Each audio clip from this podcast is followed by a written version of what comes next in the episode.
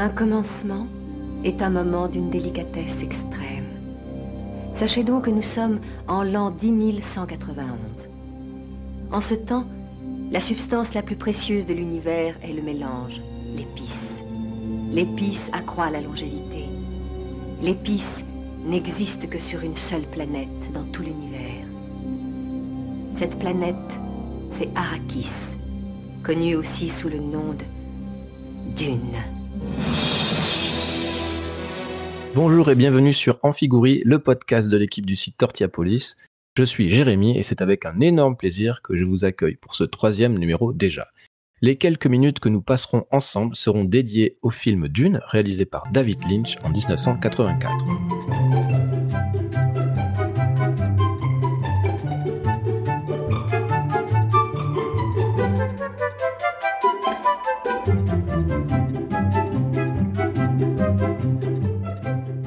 Nous ne nous priverons pas, bien entendu, de parler de l'adaptation de Villeneuve sortie en ce mois de septembre 2021.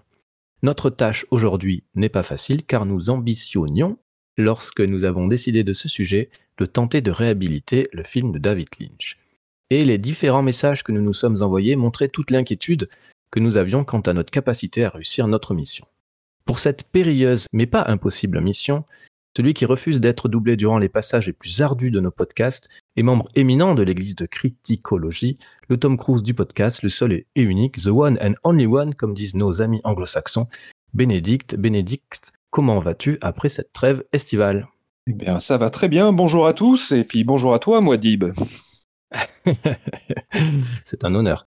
Euh, un petit avertissement quand même pour euh, ceux qui nous écoutent et qui n'ont vu que le film de, Villeneuve, nous ne sommes pas à l'abri de spoiler l'histoire, car Villeneuve n'a adapté que la moitié du premier roman Dune. Le feignant.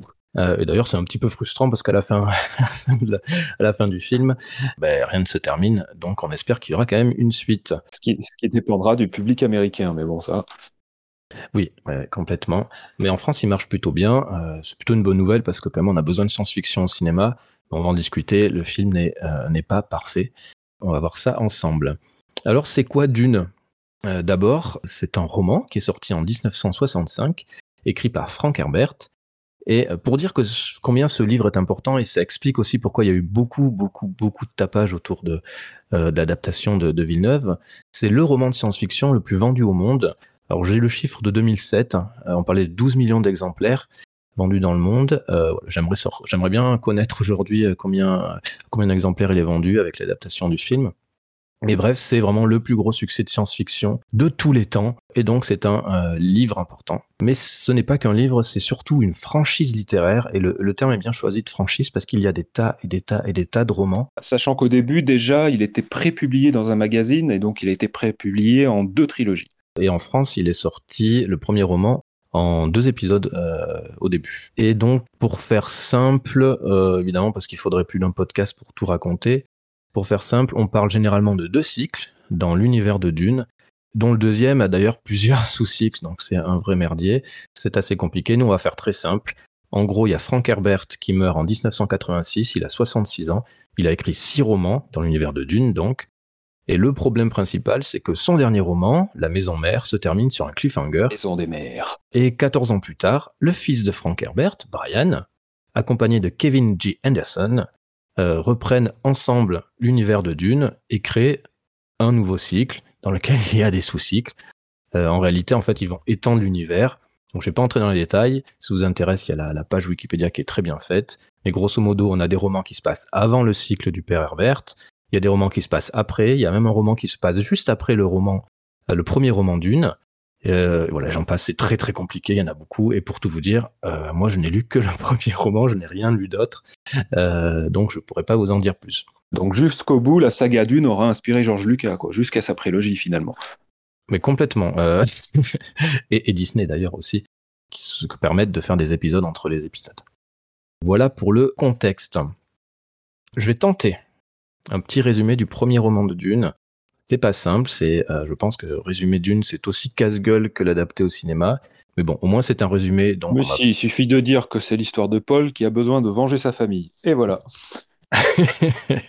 voilà. oui, c'est c'est, oui, pourquoi pas, mais je vais essayer d'aller un peu plus loin quand même pour, euh, pour que tout le monde comprenne.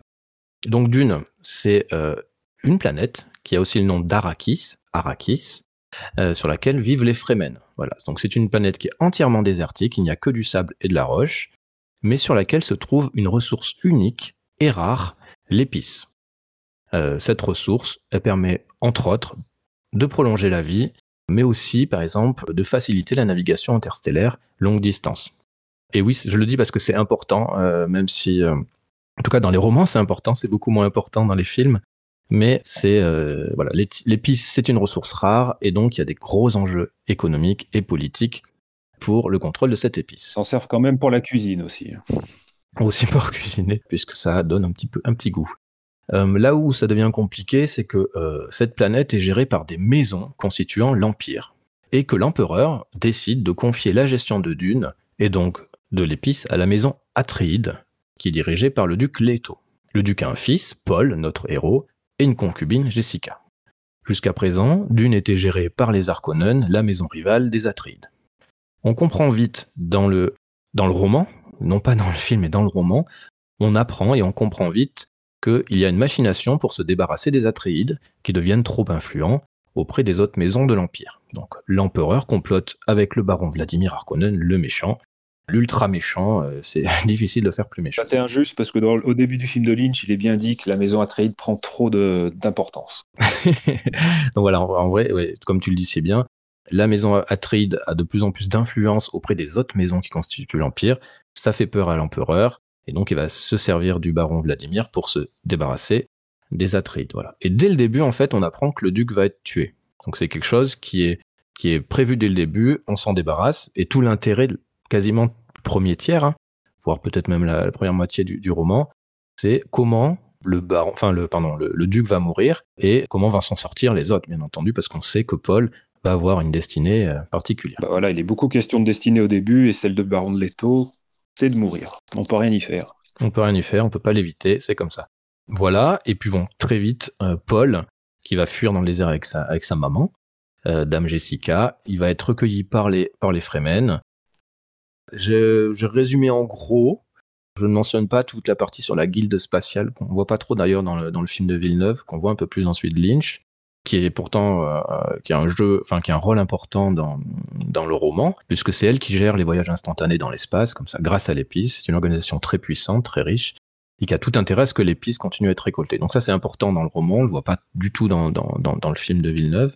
Mais voilà, il y a aussi la guilde. Oui, en gros, elle régit les vols spatiaux et elle demande une forte taxe pour, euh, en fonction du nombre de navires euh, utilisés par les différentes familles pour voyager. C'est pour ça que l'attaque des Harkonnen leur coûte très très cher. Bon, c'est un résumé évidemment. Ce résumé, ça arrête à peu près à la moitié du, premier roman. Je veux pas trop en, dire trop parce que évidemment, si euh, les gens n'ont vu que le premier, enfin que l'adaptation de Villeneuve, je vais beaucoup les spoiler. T'as envie de rajouter quelque chose à ce résumé? Bah, il y a beaucoup de personnages euh, quand même qui naviguent autour de, de notre jeune Paul. Et au final, c'est que des personnages qui l'aident à grandir, quel que soit leur temps de présence c'est ça, c'est un truc. Euh, peut-être qu'on pourra en, parler après, mais moi, c'est un truc que j'aime beaucoup dans, dans, le, dans, le, roman et même d'ailleurs dans, dans, le film de Villeneuve. C'est en effet les, personnages secondaires qui euh, qui prennent une forte place dans la vie de Paul et son sa destinée et son évolution. Et, et, c'est quelque chose que j'ai bien aimé d'ailleurs dans le film de, de Villeneuve.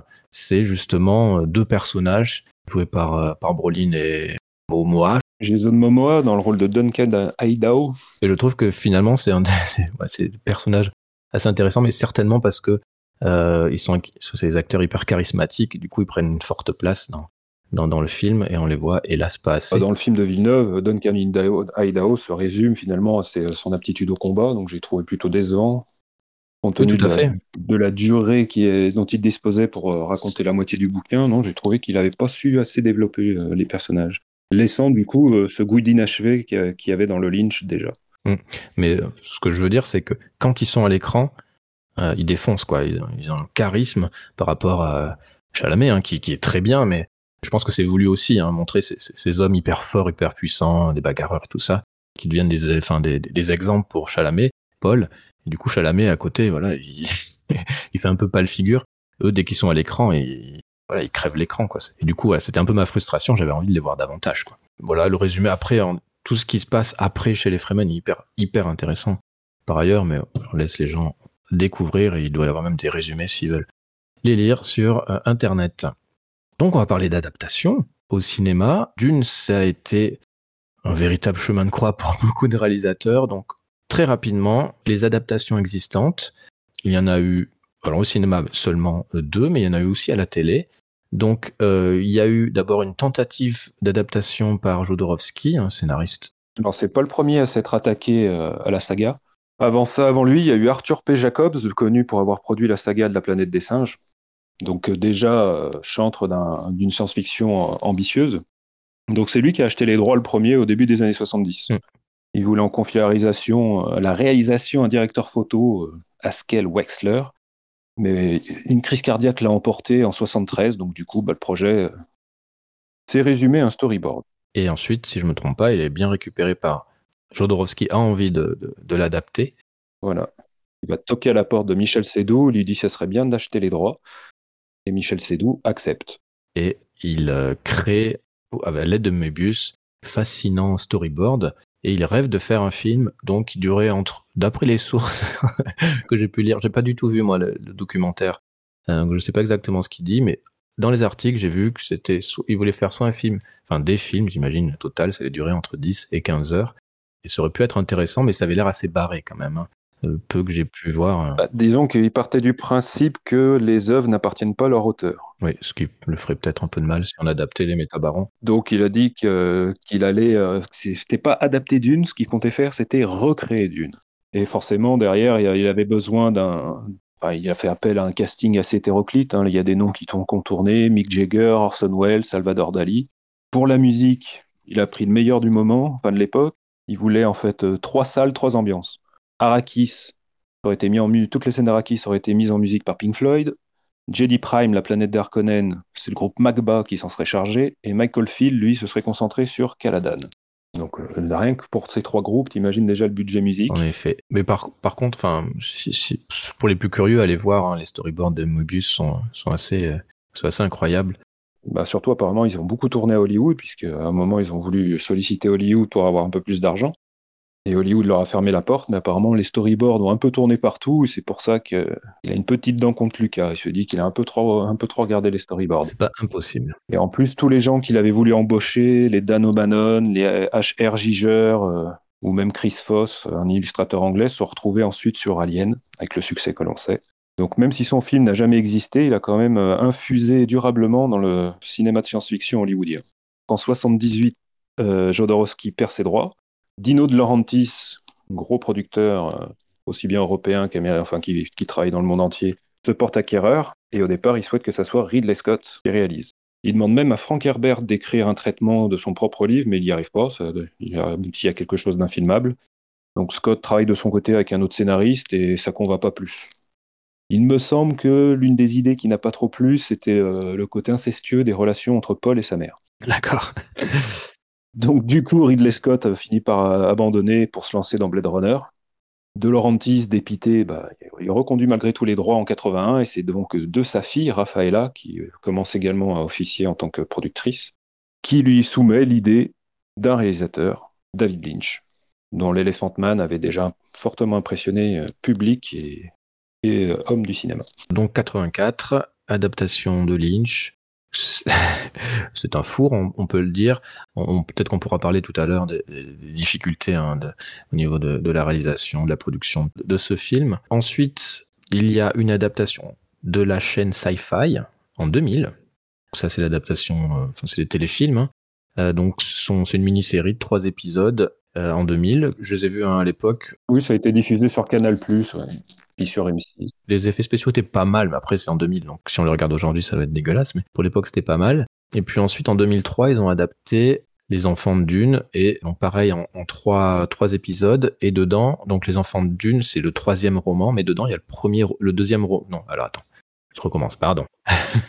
Bah, en fait, le Messie de Dune, apparemment, est, une est un peu adapté déjà dans la première euh, mini-série, et du coup, ils reprennent des éléments pour la deuxième. Donc, en gros, euh, ça recouvre les trois premiers romans. Voilà, tout à fait. si on prend les deux mini-séries dans leur intégralité. Voilà, et depuis, euh, nada. Il n'y a plus rien. Euh, il y a eu des adaptations en jeux de société, en jeux vidéo, en bande dessinée, mais en tout cas au cinéma et à la télévion, c'est terminé. C'est vraiment Villeneuve qui a relancé euh, le sujet, a priori. Bon, du coup, on se lance dans, dans Lynch? Et eh ben allons-y, c'est parti pour 2h13 de bonheur. c'est parti pour Lynch. Alors, moi, juste mon histoire personnelle avec ce film, moi, j'ai vu quand j'étais jeune. Je dois avoir 12 ans. Euh, même si je me considère encore jeune euh, aujourd'hui, mais en tout cas à 12 ans, très très jeune.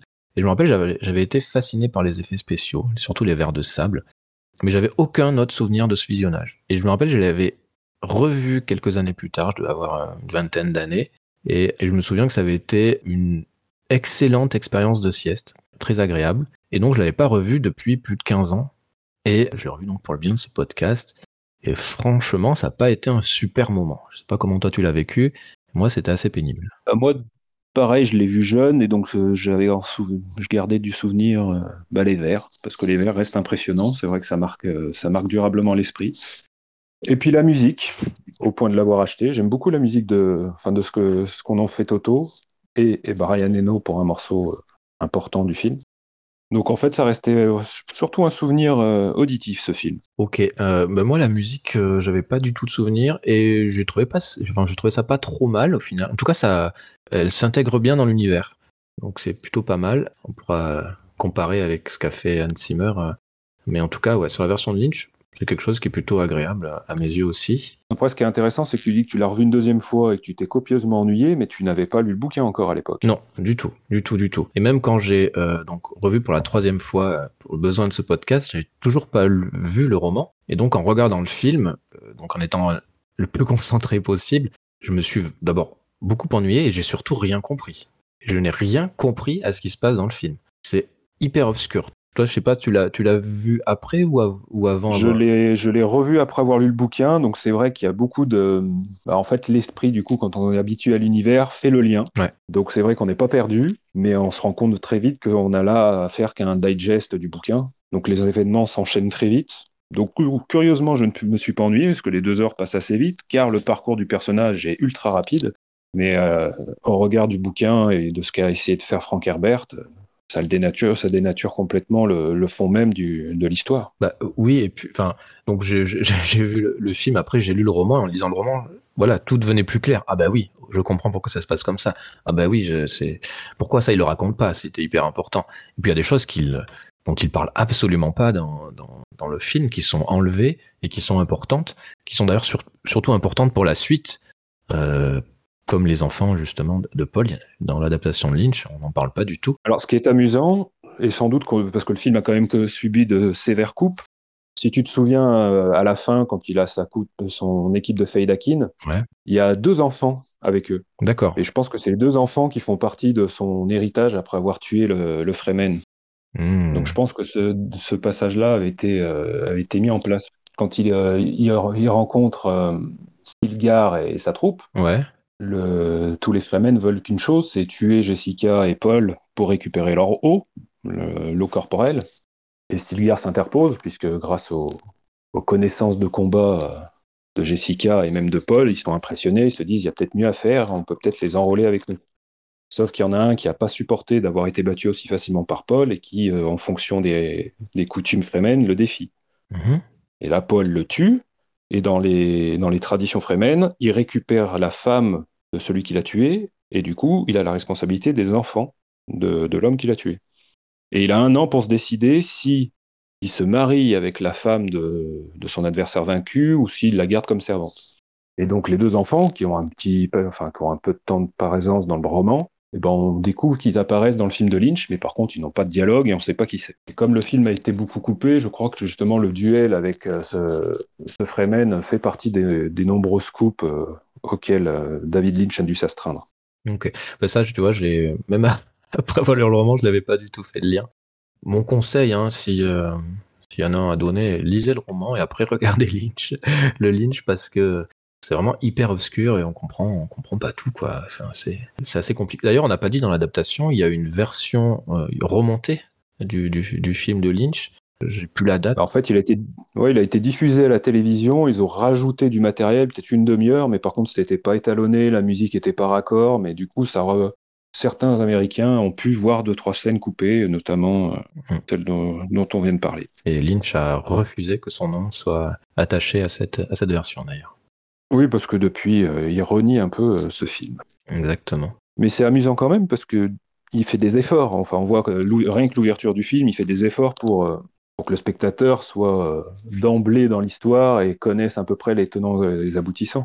Parce que lui-même, qui connaissait pas le bouquin quand il a été engagé pour ce film, et qu'il a lu après coup, enfin, il l'a lu une fois qu'il était engagé, a eu beaucoup de mal. en gros, il dit les 60 premières pages, j'ai eu beaucoup de mal à rentrer dans l'histoire, à, me familiariser avec l'univers. Donc c'est pour ça qu'il a tenu à créer cette scène de toute pièce avec l'apparition d'un représentant de la guilde chez l'empereur notamment, et puis la fameuse entrée avec la, princesse Irulane qui explique deux trois choses sur, sur les us et coutumes de cette, de cet univers, parce qu'on est en 10 191, un truc comme ça. On est très très loin dans le futur. Moi, il y a un truc qui m'a beaucoup dérangé dans, le, dans, le, film hein, de, Lynch, et Villeneuve s'en sort très bien là-dessus. C'est quand on lit le, roman, on, on, sait ce qui se passe dans la tête des personnages. Donc c'est en italique, euh, on, est, on a leurs pensées. Euh, Lynch, il s'est dit, ben, je vais le retranscrire aussi. On entend les pensées des personnages. Et du coup, ça coupe complètement le rythme systématiquement. C'est insupportable. Et en plus, je trouve, pas ce que t'en penses, mais le jeu des acteurs lorsqu'ils sont dans leur pensée, complètement raté. Ils sont, je les sens complètement fous. ça me sortait systématiquement, ça me sortait systématiquement des scènes à chaque fois qu'on est, entrait dans leur pensée. C'était assez euh, insupportable. A priori, c'était des, ça faisait partie de la direction d'acteurs euh, souhaitée euh, par David Lynch. Il voulait que ça, qu'il joue de manière un peu exagérée. Donc pour le coup, c'est assez réussi. Le problème moi que j'ai avec la voix off, c'est vraiment que ça, fait trop illustratif. Quoi. Du coup, on est trop dans le narratif et il se repose pas assez sur le médium euh, cinématographique. Quoi. Il fait pas parler des images, c'est vraiment toujours du texte, du texte, du texte. Au moins Denis Villeneuve, il a évité de faire ça. Il recourt à d'autres subterfuges, on va dire même si tout n'est pas parfait à ce niveau-là. Mais par exemple, si on prend juste le cas du docteur Yue, il laisse planer euh, le mystère jusqu'au bout, euh, Denis Villeneuve. Alors que David Lynch, conformément au bouquin, euh, c'est apparition du personnage, on sait que la trahison viendra de lui. Le, problème dans, l'adaptation de Villeneuve, à mes yeux, en tout cas, moi ce qui m'a manqué, c'est les intrigues de palais. C'est toute la partie politique. Villeneuve, ça n'existe pas pour lui. Y a, euh, on simplifie le truc au possible et tout ce qui est complexe, tout ce qui contextualise euh, finalement la destinée de Paul, tout ça, ils s'en, ils s'en fichent complètement et euh, ça simplifie complètement le récit.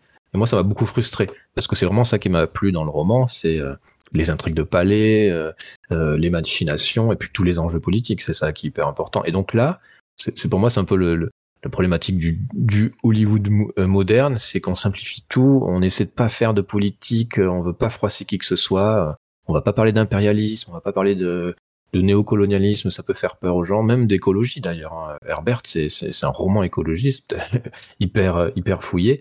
Là, même dans le Villeneuve, euh, alors que c'est vraiment un enjeu d'aujourd'hui. Ah mais là, ils vont dire que ça sera prévu dans la deuxième partie. Oui, évidemment.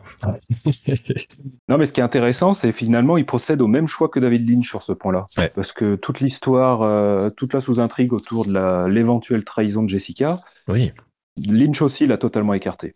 Ah oui, oui, Et je m'attendais à ce qu'elle soit dans le film de, de Denis Villeneuve, parce que comme c'était une première partie, je m'attendais à ce que ça soit beaucoup plus rempli par rapport au premier film, et au final, il fait exactement le même choix. Ouais, c'est un choix auquel j'adhère pas trop, et qui, pour le coup, euh, va, influencer, le, nécessairement influencera la, suite, l'adaptation, si elle est faite. Et pour moi, ce, ce passage-là sur euh, Dame Jessica, qui serait éventuellement euh, la personne qui trahit, est hyper important pour la suite du roman en fait. Euh, et euh, je sais pas comment ils vont traiter ça, c'est un peu dommage. Bah, disons que pour moi, enfin dans le roman, je l'ai senti important dans le sens où euh, important pour les relations et pour comprendre l'amour indéfectible qui unissait le duc à sa concubine. Hmm. Parce qu'au final, même on peut dire que la résolution de cette pseudo-trahison est assez bâclée finalement dans le bouquin. Ah, dans le bouquin. Il y a certains. Oui, dans le bouquin, il y a certains personnages clés qui nourrissent cette haine vis-à-vis d'elle, notamment euh, Gurney. Et quand euh, Paul le retrouve, il dit Ouh là là, mais sa mère est toujours vivante, euh, je vais falloir que je la tue pour venger mon maître. Et au final, c'est expédié en une scène de dialogue dans, le, dans, le, bouquin. Oui, bah ça m'a pas, m'a pas choqué ça. pour Disons pour moi, c'était vraiment important pour, Parce que la première partie, justement, on va dire que ça fait 200, 300 pages, on se concentre quand même beaucoup sur le duc Leto et, euh, et Herbert en fait un, personnage digne. Ouais, complètement. Qui impressionne aussi bien ces hommes, dont on sent le, dévouement entier, et aussi bien les, les Fremen ou même Kynes, qui sont admiratifs de son comportement, notamment la scène de la première apparition du ver, quand il préfère sauver les hommes plutôt que sauver l'épice. C'est surtout un humaniste, et ce que euh, ne sont pas les Arconènes qui, euh, pendant, je sais pas quoi, c'est 80, 80 années, ils sont sur Arrakis, et qui traitent les Fremen comme des, moins que rien, quoi. Donc là, il y a vraiment un changement de politique, et ça, c'est hyper intéressant, et on le voit pas trop, euh, pareil, dans le Villeneuve, c'est assez dommage. Bah dans le Villeneuve, il y a juste l'ouverture, quoi, où tu vois juste, tu vois les Fremen en train de, de combattre, donc tu les vois en révolte permanente. Tu sais qu'il y a des combats dans le sable. Mais c'est vrai qu'il y, a, toute cette dimension qui n'existe pas. Et ça, par contre, il pourra pas revenir dessus. Ou alors ça fera, ça fera bizarre, ça tombera comme un chou sur la soupe. C'est ça. Euh, bon, on essaie de réhabiliter le Lynch, on en dit beaucoup de, beaucoup de mal. Parce que c'est vrai c'est bon, c'est compliqué vraiment à comprendre. D'ailleurs, juste un petit conseil, euh, si les, gens ont envie de lire euh, le Dune, moi j'avais essayé de le lire il y a quelques années, donc dans l'ancienne traduction, et je m'étais arrêté à, je pense, à 100 pages, peut-être un peu moins j'en pouvais plus. Enfin, je trouvais la traduction un peu, un peu, un peu lourde, un peu vieillotte. La, traduction qui a été faite là pour, euh, euh, bon, je sais pas si c'est dû à la sortie du film. En tout cas, il y a eu une nouvelle traduction récemment. elle est beaucoup plus fluide, beaucoup plus moderne. Et voilà, si vous voulez le lire, allez sur la, la, nouvelle traduction qui à mes yeux est un peu plus simple à lire.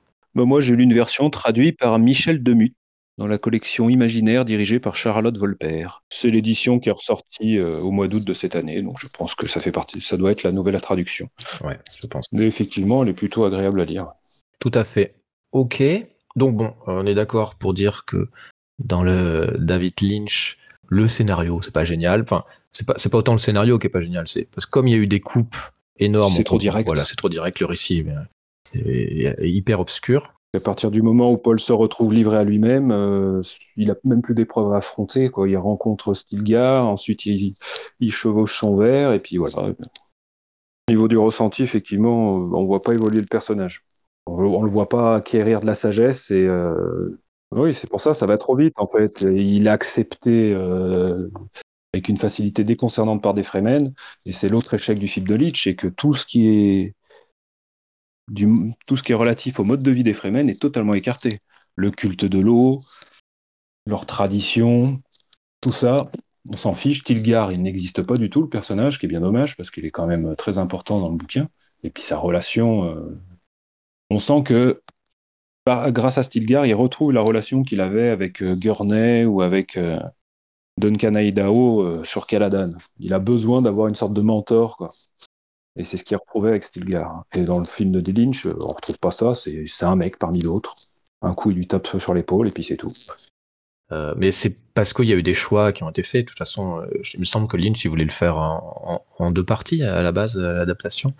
Euh, Alors au départ, c'est Dino De Laurentiis qui comptait adapter tous les bouquins en fonction des succès du succès original. Donc là, pour le coup, bah, forcément, c'était raté. Euh, par contre, en fait, je crois que c'est surtout c'est une projection test qui a pas mal euh, changé la vie de ce film. Il a dû montrer sa, une première version justement un peu plus longue et les projections test n'étaient euh, pas fameuses et c'est pour ça qu'ils ont retouché un peu tout ça. Et c'est aussi pour ça qu'après ce film, David Lynch exigera toujours d'avoir le director's cut. Enfin, le final cut plutôt. Histoire que ça ne lui, telle aventures ne pas. Bon, après, tout n'est pas, euh, n'est pas acheté non plus. Moi, de mon côté, ce que j'apprécie dans le Lynch, parce que bon, faut quand même. C'est un jeune réalisateur. En 76, sur Eraserhead, un film d'étudiant, on va dire, qu'il a tourné en 4 ans. Donc, euh, une sorte de cauchemar réveillé euh, fait avec De Francisou. Derrière, il, tourne, il tourne Elephant Man, donc c'était aussi un film en noir et blanc, plus prestigieux, avec des acteurs reconnus en Angleterre notamment. Donc là, il a que 36 ans, c'est son premier gros budget, premier film en couleur, euh, premier space opéra, donc il y a quand même beaucoup de choses à gérer, beaucoup de figurants, beaucoup de logistique. Donc c'est vrai que c'était assez osé de le considérer comme l'homme de la situation. D'ailleurs, petite parenthèse, George Lucas pensait aussi qu'il pouvait être l'homme de la situation, ce qu'il lui avait proposé euh, le retour du Jedi. Et par contre, euh, si on, retrouve Lynch, parce que c'est assez difficile là-dedans de retrouver un peu son style, c'est vraiment dans la manière de montrer euh, les Harkonnen. Tout ce qui se rattache aux Harkonnen, là, pour le coup, on, ressent vraiment, il y a du pur Lynch là-dedans, et d'ailleurs, il développe plus cette partie-là que dans le bouquin. Finalement, dans le bouquin, les méchants n'ont pas beaucoup de, chapitres pour se développer, au contraire des autres. Et donc là, Lynch, on a l'impression que ça lui plaît davantage comme univers. On est vraiment sur quelque chose de très industriel, très sombre. Il y a des scènes assez, euh, assez glauques, assez glauques quand même, notamment la première apparition du baron et sa relation avec euh, le jeune esclave là. Hmm. Et puis il y a cette scène bizarre avec la traite de la, du cadavre de vache mis à l'envers. Enfin, il y a plein de trucs un peu glauques, un peu macabres, qui donnent un peu de, relief à ces Harkonnen. Dans le, dans le, dans le Villeneuve, c'est un peu ce qui m'a frustré, c'est qu'on les voit pas assez. Mais là, pour le coup, c'est plutôt fidèle euh, au roman. Mais c'est vrai que dans, le Lynch, on les voit, on les voit beaucoup. C'est vraiment dégueulasse. T'es quand même gêné de les voir. Euh, ça se soigne partout. Il a des pustules là, le baron. Il, il est, vraiment dégueulasse en fait. Et dans, dans, le, dans le Villeneuve, il a essayé hein, de, le, de le rendre aussi un petit peu euh, dérangeant, mais ça, passe un peu moins. Un peu pensé, moi ça m'a fait penser à, Marlon Brando là quand dans C'est ça, le problème, c'est qu'il le, filme, il le filme de manière iconique comme, euh, comme le colonel Kurtz. Donc déjà, dès sa première apparition, pour peu que tu connaisses ce film de Coppola, tu, dis, tu vois que la citation, donc pour toi le personnage n'existe même pas. Ouais. il existe que pour la citation. Donc derrière, euh, voilà, quoi, il fait deux, trois choses, mais il a peut-être, même si elle n'est pas parfaite, Villeneuve a peut-être mieux réussi la scène euh, de l'attentat envers le baron, alors que dans le Lynch, elle est quand même très euh, passablement ratée. La fameuse scène au poison, qui est exhalée euh, dans un dernier souffle. Dans le, dans le Lynch, dans, ah, dans le... Dans le... Dans le Lynch, il se passe pas grand-chose, enfin, a un peu rien, que ni tête. Je crois qu'il y a juste le manta qui meurt. Normalement, c'est toute la salle qui est envahie par le poison. Et pour le coup, il a, il a plus respecté ça Villeneuve et sa scène, sans être époustouflante non plus, est déjà plus proche euh, de ce qu'il y a dans le roman. Mais dans, dans, le roman, le, le, baron, il arrive à fuir. Il arrive à sortir de la salle avant que le poison le touche. Là, il se retrouve euh, au plafond. C'est un peu bizarre. Je pense bah, que c'était pour le rendre un peu, euh, pour le ridiculiser un peu, en fait, quand il le met au plafond. Oui, pour, comme ça, pour accroître son côté grotesque, en fait, parce qu'on l'entend faire pousser des petits cris. Mm. Et au final, c'est la dernière image qu'on aura de lui, puisque le film s'arrête peu de temps après. Ouais, c'est ça. Moi, j'ai beaucoup de mal à regarder ce, ce, ce, ce film, donc j'ai essayé d'aller voir ce que j'aime aussi dans le cinéma, les effets spéciaux, les décors et tout ça. Donc avoir un, regard un petit peu, un petit peu différent. Et euh, moi, j'étais hyper surpris de la qualité, enfin du manque de qualité des effets spéciaux, parce qu'on est en 84. Alors, je sais pas, il doit tourner en 83, 84, je sais pas exactement, mais on est quand même à un moment où. En euh, fait, ouais, ça t'est tourné en 83. Voilà, où les effets spéciaux et surtout les effets physiques, ils sont quand même bien réussi, quoi. On est vraiment à une époque où on a des films qui ont sorti des, des, des effets spéciaux vraiment de qualité. The Thing, euh, Star Wars, Alien, E.T., Poltergeist, tu vois, tout ça, c'est hyper maîtrisé, en fait. Il me semble qu'on avait parlé d'ailleurs dans le premier podcast sur Indiana Jones et le Temple Maudit, où je parle de ma fascination pour ces effets spéciaux. Et là, pour le coup, il y en a qui sont très très bien faits, les, les vers de sable, par exemple. Euh, mais alors d'autres, particulièrement les, euh, les, les, intégrations des vaisseaux spatiaux dans, dans l'espace, j'ai l'impression qu'il qu'il est revenu 20 ans en arrière. Ça tient peut-être au design aussi, ils sont bizarres, c'est ils sont en croissant de lune un petit peu. C'est vrai qu'on voit, bah, une fois, quand tu passes après Star Wars, c'est vrai que ça, n'ont pas de rendu. Euh, ça fait vraiment euh, made painting et maquette par-dessus. Quoi. On n'a vraiment pas l'impression d'être immergé dedans. En gros, il aurait pu carrément sauter ce plan euh, faussement spectaculaire que ça aurait rien changé. Moi, je trouve que c'est très flagrant sur les WC spatiaux, leur intégration du coup dans l'image.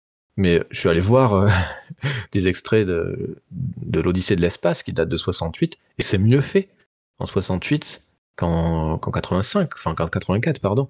Et ça, j'ai trouvé ça hyper étonnant. Autant il, arrivait, il a réussi à faire des, des, des verres de sable. Bon, ils sont un peu. Il y a un petit côté un peu désuet aujourd'hui, mais ça reste hyper charmant, c'est plutôt bien réussi et tout. Autant sur ces intégrations-là, waouh! Et même sur les verres de sable, quand t'as les hommes, enfin les, les Fremen qui sont dessus, euh, l'intégration elle est vraiment, elle est vraiment pas réussie. Alors qu'à l'époque, on savait déjà faire des intégrations beaucoup plus, euh, plus nettes. Euh, et, ça, je trouvais ça hyper étonnant, quoi. À la décharge du film, peut-être que en fait, ça a été tourné au Mexique et Dino De Laurentiis et sa fille, ils avaient deux films en production qui se tournaient en même temps. Ils avaient Conan le Destructeur et Dune. En gros, ils se partageaient les plateaux.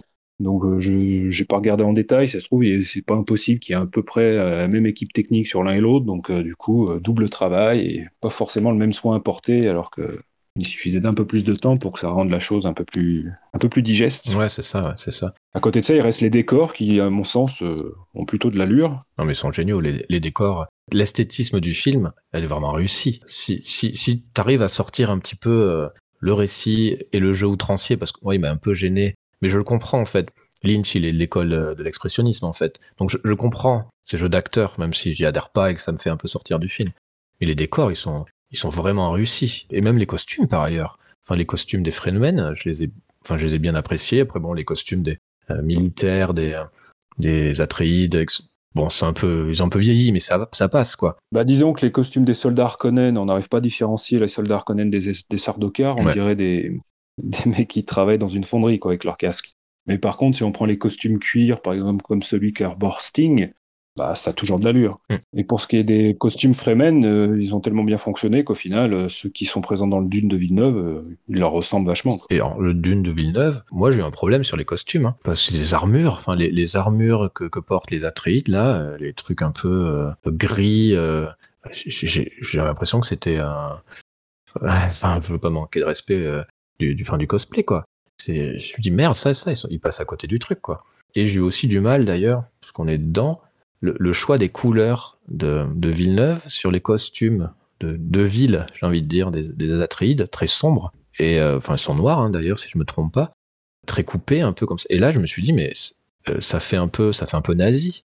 Et je me suis dit, comment on peut faire cette erreur-là quand on fait du cinéma, enfin du cinéma un peu d'auteur, ça il se prétend un peu, un peu là-dedans, pour faire des, euh, de faire des costumes qui rappellent bah, le nazisme, en fait, tu les mets sur les, sur les Arconènes, quoi. Tu les mets pas sur ceux qui sont censés être humanistes. Du coup, j'ai pas hyper compris ces choix esthétiques euh, chez Villeneuve sur certains costumes, quoi. Sauf si on découvre dans le deuxième film qu'en fait, lui, il est plutôt du côté des Harkonnen et de Fedrota. Et du coup, il va réécrire la Peut-être, je sais pas. Bon, toi, voilà, ça m'a un peu interloqué, c'est pas, c'est pas hyper grave, mais Peut-être que je me trompe complètement hein, dans la. Bah, visuellement, le film de Villeneuve, je le trouve assez pauvre, mais finalement dans la droite lignée de ce qu'il a déjà fait dans la science-fiction, quoi. Finalement, ça, son film de, ne dépareille pas au milieu de ses premiers contacts et, et Blade Runner 2046 de triste mémoire.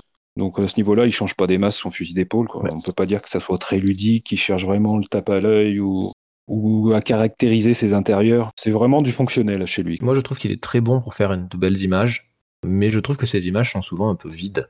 Euh, vides de vie, un peu creuses. C'est vraiment ce qui m'a gêné dans le, dans, le, dans le Villeneuve. Et j'avais vraiment l'impression qu'il nous montrait systématiquement et regardez euh, ce plan-là, et regardez tout est symétrique, je suis aussi fort que Kubrick, euh, hop, je mets une petite lumière, hop, je mets ma musique dégueulasse, pardon, mais j'ai vraiment aimé la musique de, de là-dedans. Et en fait, j'ai l'impression qu'il se regardait un peu faire, quoi. Et je trouvais justement que oui, c'est beau, les lumières sont magnifiques, les choix des couleurs, tout ça, super, mais c'est vide, c'est creux, et ça, manque de, ça manque de personnalité. Il procède à des changements qui, qui sont inhérents à l'époque, mais finalement qui, qui vont à l'encontre de, l'univers des peints. C'est ça. Par exemple, il fait de Kynes une femme, alors qu'on voit bien que dans la société qu'on nous démontre, enfin qu'on nous dépeint, elle ne peut pas avoir euh, ce statut. Oui, mais bon, ça après, ça me gêne pas parce que ça s'est modernisé. Et en plus, je trouve que l'actrice bah, modernisé, oui, parce que, parce que ça répond à, à, l'époque, aux envies de l'époque. On vous montrer des femmes euh, dans des rôles d'hommes et tout ça, mais là, il y a quand même une logique intérieure euh, interne à respecter qui ne l'est pas justement, parce que en gros, ça répondait pas aux contingences actuelles et qu'il fallait sans doute euh, un rôle différent, un rôle femme. Non, enfin moi, je, enfin, je suis pas du tout d'accord avec cette approche-là. Si tu pars du principe qu'en effet, les Fremen, c'est des Touaregs, des Berbères et tout ça, en effet, on est plus sur une société, enfin, d'hommes, quoi. Enfin, en tout cas, dirigée par des hommes. Mais Villeneuve, ça, il l'efface un peu quand même, cet héritage-là. Mais n'est pas, n'est pas un Fremen, c'est un envoyé de la guilde. En fait, il travaille pour l'empereur, donc en fait, il s'est adapté aux coutumes, aux us et coutumes des Fremen, donc il est plus ou moins assimilé, mais ce n'est pas un Fremen. Enfin, ce n'est pas une Fremen, du coup, dans, qu'on parle du film de, Villeneuve. Du coup, ça me choque pas pour autant. Enfin, c'est pas du tout quelque chose qui me choque que, ce soit une femme. Moi, ce qui me choque plus, c'est que son rôle est quand même censé être un rôle. C'est un peu la figure de l'écologie dans, dans, le, dans, le, dans le roman d'Herbert. Alors là, on s'en fout complètement. Bah, c'est l'étincelle, en fait. C'est la personne qui est à l'origine. Enfin bon, quand on lit les appendices de Dune, on voit que c'est le père du personnage de Keynes qui est vraiment à l'origine de toutes ces réserves d'eau qui sont disséminées sur toute la planète Arrakis, mais ça reste quand même euh, l'impulsion de, ce mouvement et c'est lui qui a créé cet espoir au sein des Fremen. Donc oui, le personnage est très important et c'est occulté aussi bien dans, bah, dans les deux versions d'ailleurs.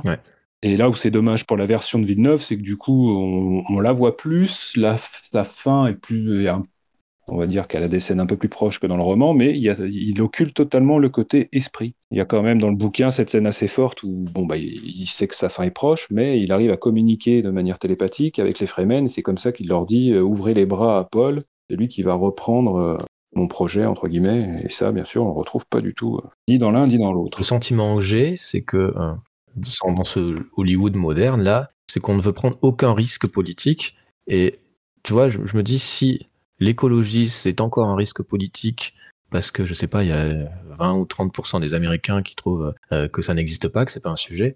Ben, je trouve ça dommage de ne pas le mettre en valeur parce que euh, ça, pour moi, c'est euh, un positionnement d'auteur. Et, Villeneuve, il est beaucoup considéré comme un auteur, au même titre qu'un Spielberg et tout ça, mais c'est pas vrai. Enfin, moi, je le ressens pas du tout dans son cinéma.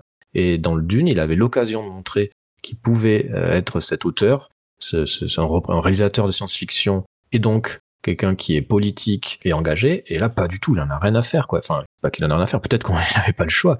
En tout cas, on enlève tout ça, et c'est, euh, et c'est vraiment hyper dommage. Peut-être que l'écologie n'est pas une cause qui l'intéresse, et c'est pour ça qu'il l'a sciemment euh, écarté de.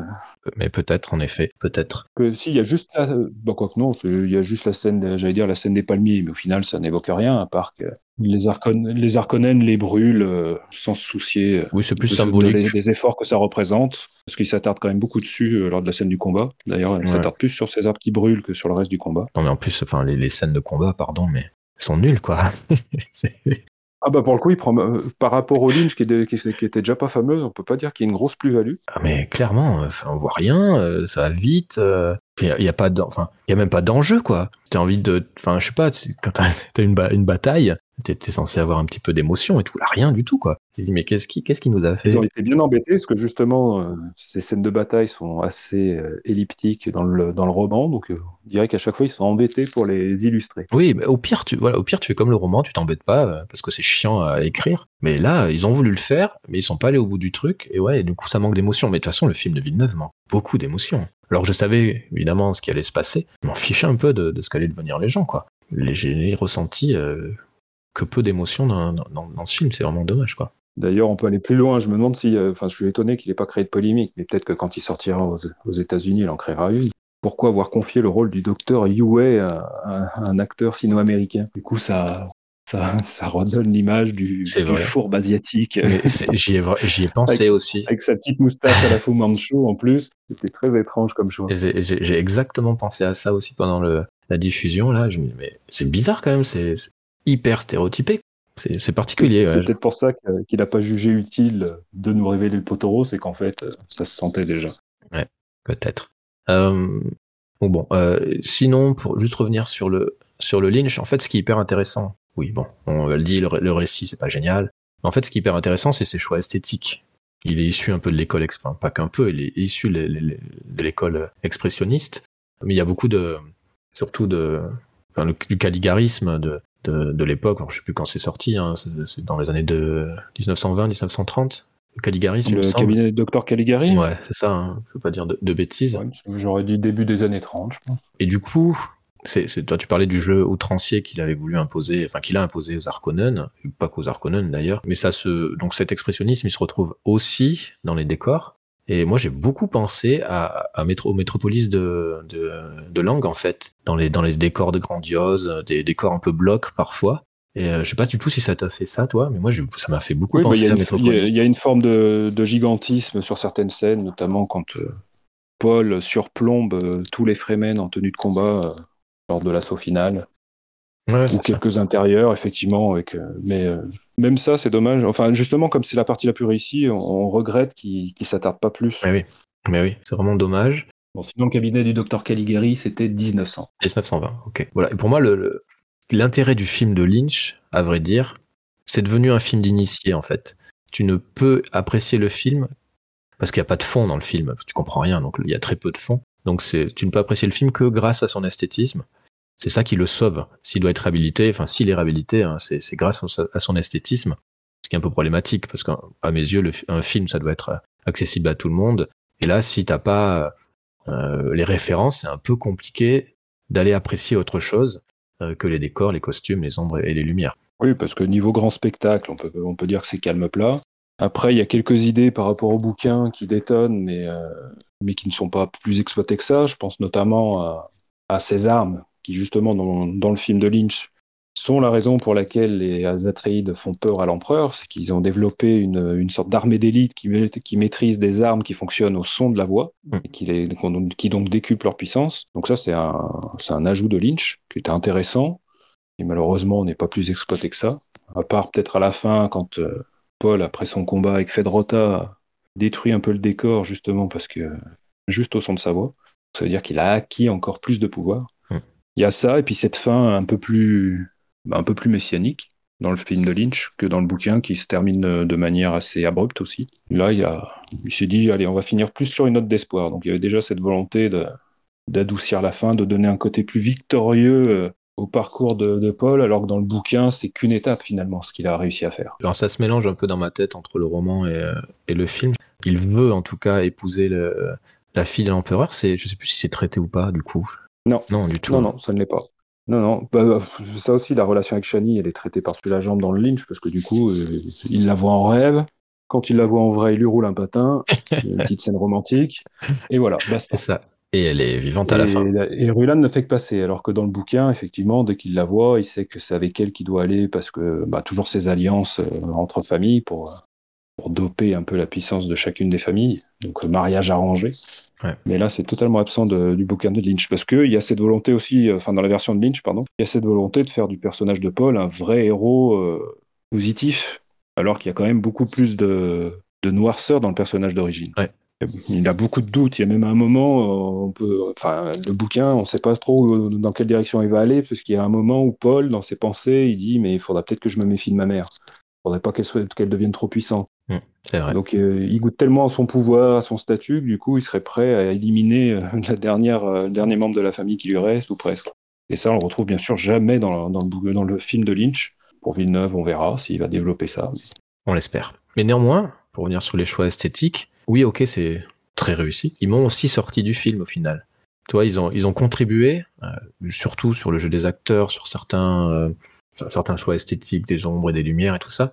Ça m'a aussi sorti du film. Donc, en fait, en regardant systématiquement le Lynch, à chaque fois, je devais faire un effort pour rester dans le film euh, ou, pas, ou pour pas m'endormir parce que j'avoue que j'ai eu beaucoup de mal. Des fois je revenais cinq minutes en arrière et tout. Puis vraiment c'était hyper pénible. Alors c'est chouette en effet. Si tu regardes image par image ok c'est cool. Mais quand c'est euh, le film waouh c'est quand même assez assez lourd quoi j'ai pas trop éprouvé ce sentiment.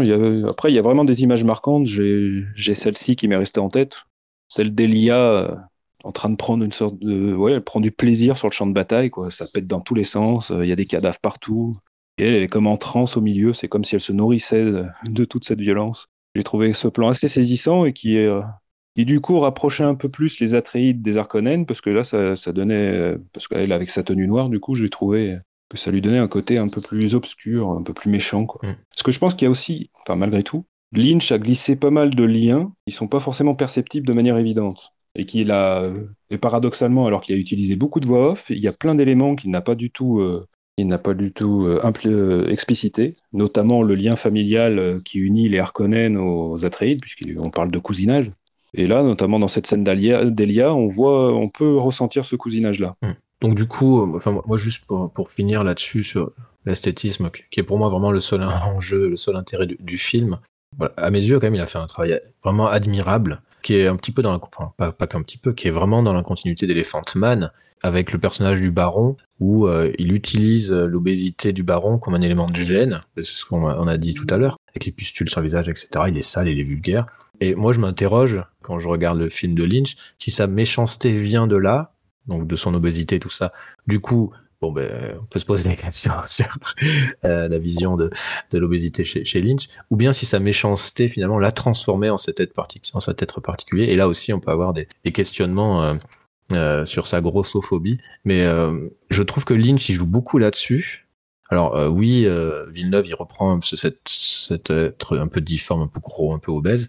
Je trouve qu'il il fait pas de, de, cette obésité un élément de, sa personnalité, alors que je trouve que Lynch, justement, il le fait. Et du coup, ça m'a un peu gêné. Je me suis dit, est-ce qu'on n'est pas quand même sur une vision hyper grossophobe de ce personnage Ce que j'ai pas ressenti chez Villeneuve. Bah, en fait, Villeneuve, je pense qu'il n'a pas vraiment de regard euh, sur le personnage du baron, alors que Lynch, il a clairement décidé d'en faire euh, une sorte de figure du mal ultime. Donc, en gros, il est tellement rongé par le mal et la noirceur que ça rejaillit en pustules euh, purulentes sur son visage. Pour ce qui est de l'obésité, bon, c'est déjà un trait de caractère qu'on retrouve dans le bouquin. Hein. Il y a toujours besoin de suspenseurs pour se déplacer. Donc après, l'imaginaire faisait qu'on pouvait l'interpréter, l'illustrer de, de, différentes manières. Mm. Donc je, de là le taxer de grossophobie, je sais pas, parce que du coup c'est vrai que si on suit ton, ton raisonnement, eh bien, euh, comment il s'appelle euh, Raban ah oui, bah oui. est également corpulent. Mais ce n'est plus le cas avec Fed, Fedrota, euh, le, dernier rejeton, donc du coup, qui est, joué par Sting, hein, bien sûr. Bon, je, sais pas, je, je, veux pas être dans le jugement, j'en sais rien. En jouant sur ces formes, hein, finalement, de, de, ce personnage et des autres, Lynch, en fait, il s'intègre complètement dans l'héritage expressionniste et, pour moi, il y a, y a aussi ce, ce, côté horrifique qui est pas du tout dans le Villeneuve. Euh, le, le, fait de jouer comme ça sur les corps, sur, euh, euh, sur les formes, il y a aussi du, de l'horreur qui naît, tu vois. Il y a du dégoût, il y a ce personnage impitoyable qui est capable de tout. Tu sais pas du tout comment il va réagir. Tu sais jamais s'il va être, euh, va tuer tout le monde ou s'il va être euh, indulgent. Enfin, tu vois, il y a l'horreur qui se crée dans le Lynch qui est pas du tout dans le Villeneuve et qui est pas particulièrement d'ailleurs, j'ai pas du tout souvenir dans le roman qu'il y avait ce côté-là comme ça. Lynch, à mes yeux, il a aussi parfois voulu mettre un peu de, un peu d'horreur. J'ai pas pu aller au bout certainement, mais euh, ça c'était plutôt pas mal. Pour le coup, j'avais envie. Ok, t'as ce personnage dégueulasse, va au bout du concept. Si t'as envie, libère-toi. J'en sais rien. Après, ça a peut-être été coupé, j'en sais rien. Mais euh, moi, c'est quelque chose qui m'a beaucoup plu personnage euh, horrifique qui, qui justement, mais entre complètement dans, dans les codes du genre horreur. Ah, mais c'est très juste, parce que l'Orpranat de J.D. Prime, c'est vraiment pas un monde où tu as envie de, de rester. C'est oppressant, c'est glauque. Et en plus, tous ces soldats, là, ils ont à peu près la même allure, donc tu as l'impression de, de clones, mm. presque de, de, gens lobotomisés, avec cette, cette, euh, ces cheveux rasés au milieu, là, comme si on leur avait fait. Ah, J'ai oublié le terme, mais bon, comme si on leur avait implanté quelque chose pour qu'ils soient toujours dociles. Et puis, et puis ça annonce, euh, ça annonce son film suivant finalement, David, euh, enfin Blue Velvet, où là il va vraiment aller chercher derrière euh, l'imagerie d'Épinal, euh, le côté sombre derrière la, moindre belle image.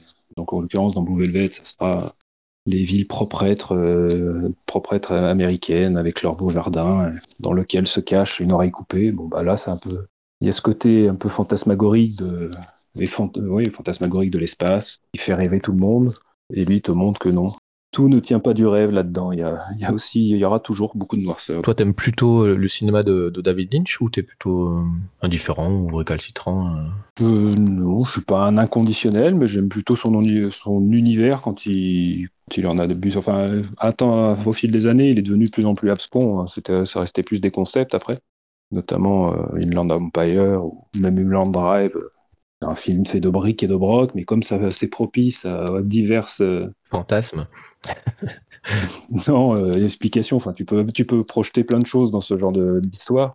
Mais il a toujours été très, enfin oui, euh, grâce à ces images, il arrive toujours à évoquer, à être très évocateur ou te projeter dans quelque chose auquel tu t'attendais pas, quoi, dans l'inattendu. et donc même dans Lynch, on a ça qui est conservé. Ouais. Ça, il le garde intact malgré tout, malgré le gigantisme de la production. Euh. Il a, il a une identité en fait. C'est ça qui est vraiment hyper intéressant dans, dans son cinéma. Et on le retrouve hein, par ailleurs dans, dans son adaptation de Dune. Mais, euh, mais c'est un, ouais, c'est un cinéaste hyper intéressant et c'est un cinéaste surtout hyper intéressant sur ça sa façon dont il, euh, il crée de l'image et, et, comment il s'en sert pour, euh, pour le bien du, euh, de la narration. Qui, bon, dans le, dans le Dune, c'est un peu raté. Ah, il a quand même un souci du détail que j'aime bien aussi. C'est dans la, dès la première scène, quand arrive ce représentant de la guilde, espèce de créature qui, au demeurant, est plutôt réussie dans mm. son, ouais, dans son aquarium. Là. Et quand ils s'en vont, tu as des petits détails, tu as toute sa, tous ses servants à, ce, à cet envoyé spécial, en fait, il nettoie derrière parce qu'en fait, il y a une déperdition de, de liquide. J'ai trouvé ça amusant, ça, ça apporte de, de, la vie un peu à cette image. C'est pas juste un truc euh, spectaculaire pour être spectaculaire. C'est ça. Il fait vivre euh, son univers, euh, hmm. son univers science-fictionnel avec des petits détails. Et c'est ça qui manque au Villeneuve. C'est exactement ce qui manque au Villeneuve, c'est ces petits bouts de vie qui donnent beaucoup de vie à une œuvre en fait. Et le, le Villeneuve, il manque tout, il manque beaucoup de détails, il manque euh, ces petites choses qui font passer le film dans, le chef-d'œuvre. Et c'est dommage. Toi, euh, bah, t'as vu aussi le Villeneuve. Bon, on est plutôt mitigé, on l'a dit un peu. Je pense que les gens comprennent en nous entendant. C'est, quoi un peu ton, sentiment en étant sorti du, film de Villeneuve? Vais pas dire déception parce que je l'attendais pas, mais euh, à partir du moment où je savais qu'il était en deux parties pour narrer le premier bouquin, je m'attendais vraiment à ce qu'il contienne plus de détails euh, qu'on a évoqué, quoi, toute cette dimension politique. Donc c'est surtout de là que vient la déception. Après, visuellement, bah, j'étais pas surpris par rapport à ce qu'il avait déjà pondu. Si l'omniprésence de la musique, ça par contre, je m'attendais pas. Que la musique souligne à ce point les enjeux, c'est, j'ai l'impression qu'il n'avait pas confiance en lui. Quoi. donc, du coup, il utilise une musique un peu cache-misère et c'est la musique qui est censée impulser. Euh, donc voilà, euh, il y a une musique martiale, c'est une scène d'action. Comme lui, il n'arrive pas à les rendre très spectaculaires par sa mise en scène, et bah hop, il s'appuie sur la musique euh, d'Hans Zimmer. Mais certainement qu'il n'avait pas très confiance en lui. Il a une énorme pression hein, sur, sur ce film qu'il qui pourrait un peu se libérer. Ça pourrait être intéressant pour la suite. Bah, étant donné que la Warner décide de le sortir en même temps en VOD au cinéma, ça risque pas d'être un gros succès aux États-Unis. Donc euh, c'est un peu l'envoyer au casse-pipe. Oui, mais euh, j'imagine que les, visionnages sur HBO Max, ça va compter aussi. Quoi. Après, oui, le risque, c'est le piratage. Il y a eu quand même pas mal de, contre-coups. Hein. Tu vois Scarlett Johansson qui a porté plainte contre le studio justement pour Black Widow qui, est sorti sous les mêmes conditions. Oui, c'était pas une question d'argent ça. Oui, mais justement parce qu'elle se sentait, s'estimait lésée parce que le film ne faisait pas le nombre d'entrées qu'il aurait pu faire à hmm. cause de la sortie euh, conjointe en VOD. Oui, mais la, différence c'est que Warner il va évaluer le succès aussi sur le nombre de visionnages qu'il ira sur sa plateforme et pas seulement sur l'argent qu'ils vont gagner au cinéma. Ils vont, ils vont aussi gagner certainement des, des abonnés, etc. Donc ça, ça va compter aussi. c'est assez absurde, tu le disais toi-même, que ce film-là, ben, défectueux qu'il soit, c'est quand même mieux de voir un space opéra. Euh, oui. Sur grand écran. C'est sûr, mais après, les, gens, enfin, il y a des gens, ils veulent pas sortir de chez eux hein, pour aller au cinéma aussi. Donc, voilà, c'est. Ah, ça va, c'est pas comme s'il y avait une pandémie quand même. Non, mais il y, a des gens qui vont de moins en moins au cinéma. Ils aiment bien regarder les films sur des, leur smartphone. C'est dommage, mais c'est comme ça, quoi. bon, on verra, on verra ce que ça donne. Ouais, mais moi aussi, hein, bon, euh, déçu, oui, déçu, parce que bah, comme toi, je me disais, ok, il est coupé en deux. Tant pis s'il faut attendre deux ou trois ans pour pour la suite au moins il prendra le temps d'expliquer, quoi, de mettre du contexte et tout ça. Donc euh, ça sera, ça sera chouette. Bon, il a pas fait.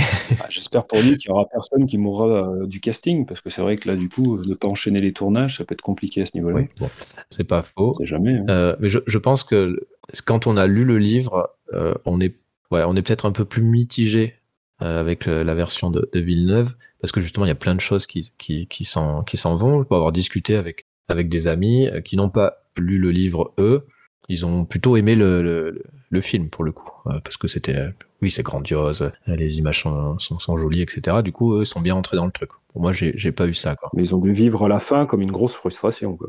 Un petit peu, oui, ouais, oui, forcément un petit peu. Ouais. Mais voilà, moi j'ai vraiment, je le redis, j'ai trouvé ça très creux.